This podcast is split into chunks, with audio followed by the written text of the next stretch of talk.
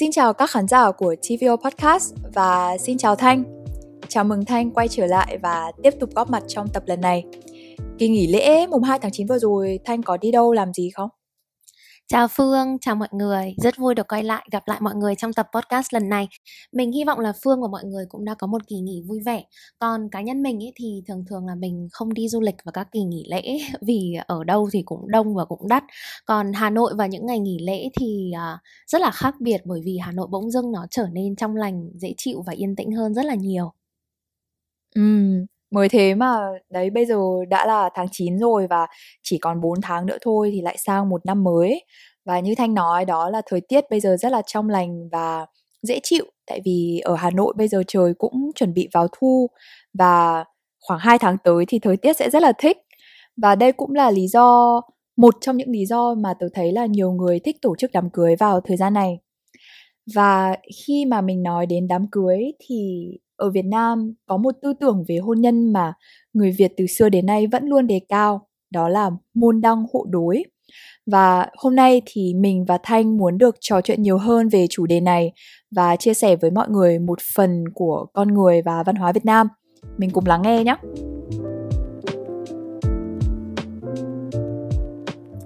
Tớ rất là đồng ý với Phương là vấn đề môn đăng hộ đối sẽ luôn luôn là một trong những cái yếu tố quan trọng hàng đầu khi mọi người tính đến chuyện kết hôn. Nhưng bản thân cụm từ này có nghĩa là gì thì tớ nghĩ là có thể thậm chí nhiều người Việt Nam cũng không hiểu rõ. Phương có thể giải thích kỹ hơn một chút ý nghĩa cụm từ này được không? Ừ, thì đây thực chất là một câu thành ngữ gốc của người Hoa, nó là môn đương hộ đối. Bởi vì từ đương còn có một cách đọc khác là đang, Thế nên là người Việt thường đọc trạch thành đăng và lâu dần thì nó thành một cái thói quen, hình thành nên câu nói môn đăng hộ đối như hiện tại. Và trong thuật ngữ kiến trúc và xây dựng cổ thì môn đăng và hộ đối nó là hai bộ phận cấu thành của một cái cửa lớn và tùy vào vị thế của chủ nhà trong xã hội thì căn nhà đó mới có môn đăng hoặc hộ đối nên nghĩa đen của nó thể hiện một cái sự phân biệt về địa vị và tầng lớp trong xã hội. Và trong hôn nhân thì đây là một quan niệm cho rằng khi hai người đến với nhau thì cần phải có một sự tương đồng về kinh tế về hoàn cảnh gia đình địa vị và quan điểm sống thì khi đấy hôn nhân mới lâu bền. Ừ, tớ nghĩ là gần như người Việt Nam ấy nếu như mà nhắc đến cái khái niệm môn đăng hộ đối thì mọi người sẽ nghĩ đến cái yếu tố kinh tế đầu tiên. Và tớ nghĩ đây cũng là một cái điều dễ hiểu thôi bởi vì ngay cả khi hẹn hò chứ đừng nói là kết hôn thì mọi người cũng sẽ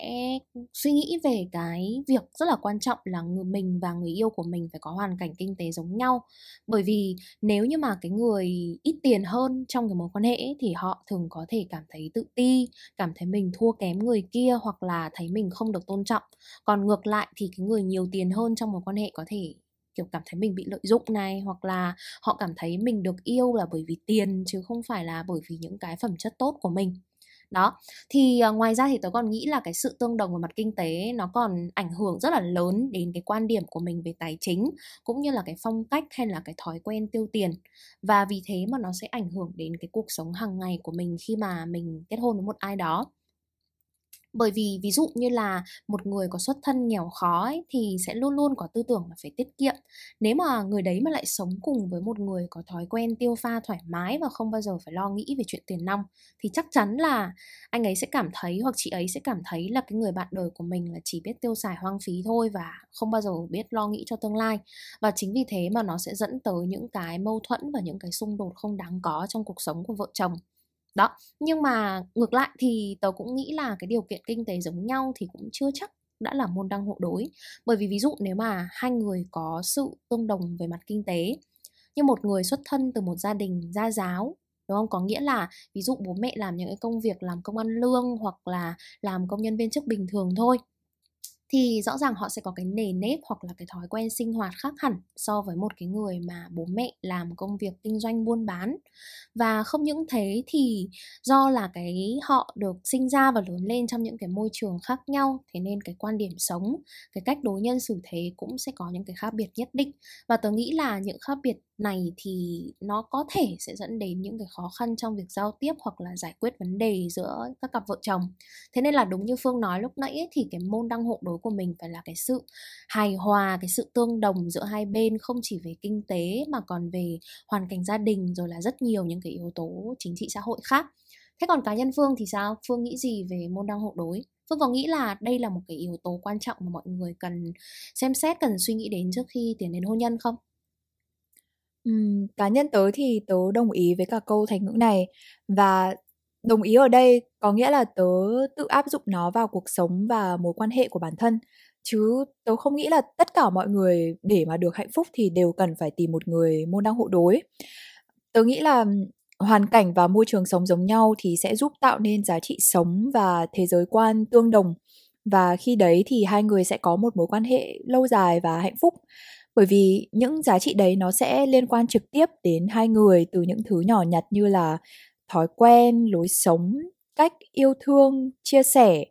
cách xử lý vấn đề, giải quyết mâu thuẫn hay là những thứ lớn lao hơn như là cách đối nhân xử thế, quan điểm về tiền bạc, tài chính giống như thanh vừa nói, hay là thậm chí những thứ như là về tôn giáo và chính trị. Và tôi cũng thấy là việc có giá trị sống giống nhau không có nghĩa là hai người phải giống nhau về mọi mặt ấy. Bởi vì hai người vẫn sẽ là hai cá thể riêng biệt và cái sự khác biệt đấy nó có thể dẫn đến bất đồng thế nhưng mà họ có thể thoải mái giao tiếp và lắng nghe nhau để tìm được tiếng nói chung khi mà hai người có cùng một quan điểm sống và có một cái sự tôn trọng nhất định dành cho nhau. Ừ, tớ nghĩ là rất nhiều người thì sẽ đồng ý với Phương về quan điểm đấy đấy nhưng mà tớ cũng cảm thấy là khi mọi người nhìn vào những mối quan hệ mà không môn đăng hộ đối, nhưng mà hai người ấy vẫn vượt qua tất cả để đến với nhau ấy, thì mình cũng có thể là có cả thêm niềm tin vào tình yêu hay là vào cuộc sống. Và tớ nghĩ đấy chính là lý do vì sao mà cái mô típ lọ lem hoàng tử lại rất là phổ biến trong tiểu thuyết và phim ảnh. Bởi vì cuối cùng thì có lẽ mọi người đều mong muốn tin rằng là tình yêu là tất cả và tình yêu có thể chiến thắng tất cả. Cho dù đấy là sự khác biệt về tiền bạc về quyền lực địa vị hay là giai cấp xã hội thì cũng không thể ngăn cản được những người yêu nhau đến với nhau. Thế còn phương thì sao? Phương có tin là tình yêu có thể chiến thắng tất cả không? Thực sự mà nói thì tớ không nghĩ thế. Bởi vì um, trong thực tế thì có rất là nhiều những cái yếu tố khác có thể ảnh hưởng đến mối quan hệ giữa hai người. Và tớ biết là có những người rất hợp nhau về tính cách sở thích họ cũng yêu nhau rất là nhiều. Thế nhưng mà vì hai người lớn lên trong môi trường hoàn toàn khác biệt và họ có một cái cách nhìn nhận về cuộc sống và giải quyết vấn đề khác nhau bởi vì bản thân họ được nuôi dạy khác nhau. Nên mỗi khi mà xảy ra mâu thuẫn thì cả hai sẽ rất là khó để tìm được tiếng nói chung. Bởi vì uh, ví dụ như một trường hợp mà tớ biết là bạn tớ và anh người yêu của bạn ấy yêu nhau được khoảng 6 7 năm anh ấy thì là một người rất yêu thương và chiều chuộng bạn gái và luôn mong muốn mọi thứ tốt nhất cho bạn gái mình. Thế nhưng đồng thời thì anh ấy cũng là một người khá là truyền thống và thực chất thì đôi khi lại hơi gia trưởng. Và gia trưởng ở đây là một từ, một tính từ thường được dùng để nói về những người đàn ông mà có tính cách độc đoán, bảo thủ và thường luôn muốn người khác phải làm theo ý mình ấy. Và khi hai người là bạn tớ và anh anh người yêu khi hai người tính đến chuyện kết hôn thì anh ấy có nói với bạn tớ là um, sau khi mình cưới thì em chỉ cần ở nhà chăm con em có thể làm một cái công việc nào em thích dù cho là lương có rất là thấp đi chăng nữa thì em cũng không cần phải lo về tài chính bởi vì anh sẽ lo hết. Nhưng mà bạn tớ thì lại là một người rất là độc lập. Ừ, bạn ấy muốn có một sự nghiệp riêng cho mình. Và khi mà nghe người yêu nói như thế thì bạn ấy cảm thấy có một cái sự áp lực rất là lớn và ừ. hai người đã yêu nhau rất là lâu rồi và bạn ấy nói với tớ là bạn ấy luôn nghĩ là anh người yêu anh ấy hiểu bạn ấy là người như thế nào là bạn ấy không phải là cái cái tuyết người phụ nữ nội trợ và muốn được ở nhà uh, chăm con sinh con nấu cơm nấu nước và vì rất nhiều những cái lý do khác mà tớ nghĩ bản chất của vấn đề là hai người họ đến từ hai thế giới quá là khác nhau nên là hai người cũng đã chia tay rồi và thế nên là khi mà tớ nghĩ về câu chuyện môn đăng hộ đối ấy, thì tớ thấy um, cái này nó là một cái suy nghĩ ăn sâu trong tiềm thức của của người Việt. Thế nhưng mà nhiều khi tớ cũng tự hỏi là liệu cái này nó có phải là một quan niệm chỉ tồn tại ở Việt Nam ở Trung Quốc hay là ở các nước châu Á không? Không biết là liệu phương Tây có một cái cách nhìn nhận tương tự không? Theo Thanh thì cậu thấy thế nào?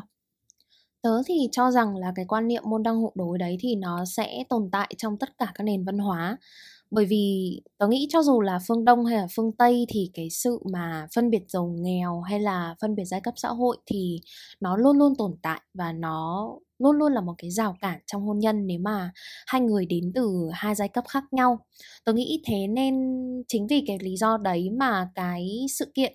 cách đây một năm ấy, vào năm ờ, 2021 nếu tôi nhớ không nhầm, khi mà công chúa Nhật Bản đã từ bỏ cái địa vị của mình để kết hôn với người yêu là một cái người dân thường bình thường thôi, thì nó đã trở thành một sự kiện chấn động ở Nhật cũng như là ở các nước khác ở trên thế giới. Hay là ở Anh, cái việc mà hoàng tử Harry kết hôn với Meghan và tất cả những cái sóng gió mà hoàng gia Anh đã phải trải qua sau cái đám cưới đó, tớ nghĩ chính là bởi vì Meghan không những là, không phải là một thành viên của hoàng tộc mà còn là một diễn viên da màu người Mỹ, đúng không? Thế thì chắc chắn là họ sẽ có những cái hệ tư tưởng và hệ giá trị hết sức là khác nhau. Và những cái sự khác nhau này thì nó sẽ dẫn đến những cái mâu thuẫn không thể tránh khỏi được đó thì tớ nghĩ là cho dù là tây hay là ta thì cái vấn đề tương đồng về điều kiện kinh tế rồi là hoàn cảnh gia đình trình độ học vấn địa vị xã hội vân vân thì nó sẽ luôn là những cái yếu tố mà mọi người cần nghĩ đến trước khi mà tiến tới hôn nhân. Và cho dù là tây hay ta thì tớ nghĩ đa số mọi người khi mình kết hôn ý, thì mình đều mong muốn là cái người bạn đời tương lai của mình sẽ hơn mình đúng không? Sẽ giỏi hơn mình giàu hơn mình đặc biệt là các bạn nữ và tớ nghĩ là đặc biệt là những người làm cha làm mẹ mà có con gái thì họ chắc chắn sẽ là mong muốn con mình sẽ cưới được một người giàu có và giỏi giang để người đấy có thể chăm sóc và chu cấp cho con mình một cuộc sống tốt đẹp. Thế thì phương có nghĩ là cái uh, suy nghĩ của người già và người trẻ về câu chuyện môn đăng hộ đối thì nó sẽ khác nhau không? Um, tớ cảm giác là ở thời ông bà của mình ấy thì việc lấy một người thuộc cùng một tầng lớp, cùng ờ, một địa vị xã hội là rất là quan trọng và gần như là bắt buộc và cái suy nghĩ đấy cũng được ông bà bố mẹ mình áp dụng lên thế hệ của mình bây giờ luôn. Thế nhưng nếu ngày xưa ở xã hội Việt Nam mình hay có một câu là cha mẹ đặt đâu con ngồi đấy, có nghĩa là bố mẹ nói gì thì con cái cũng phải làm theo thì bây giờ tớ thấy người trẻ bắt đầu có một sự tự do và có thể làm chủ được cuộc sống của mình hơn. Thế nên là việc chọn người để yêu để kết hôn thì cũng hoàn toàn là quyết định của người trẻ. Và cảm giác là bây giờ bố mẹ phải tôn trọng cái quyết định của con cái. Ừ. nhưng sự thật thì tớ thấy là ngay cả người trẻ Việt Nam bây giờ họ cũng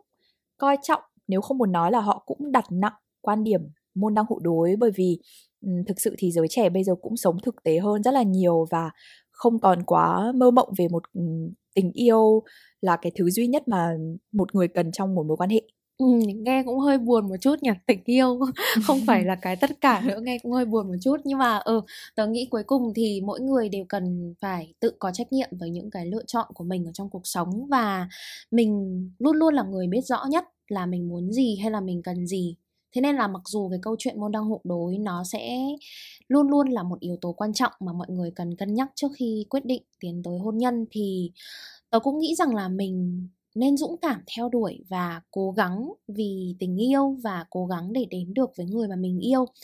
Bởi vì thực ra thì rõ ràng là nếu như có rất nhiều sự khác biệt về kinh tế và quan điểm sống cũng như là cái hệ giá trị nói chung ấy, thì cuộc sống vợ chồng sẽ có thể gặp nhiều trắc trở.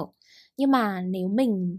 tớ nghĩ nếu mình ý thức được điều đó và mình luôn luôn cố gắng lắng nghe cố gắng dung hòa và cố gắng tìm hướng giải quyết những cái vấn đề ở trong cuộc sống của mình thì những cái cặp đôi mà tưởng như là không môn đăng hộ đối tớ nghĩ họ vẫn có thể đến được với nhau và vẫn có thể có một cái hạnh phúc viên mãn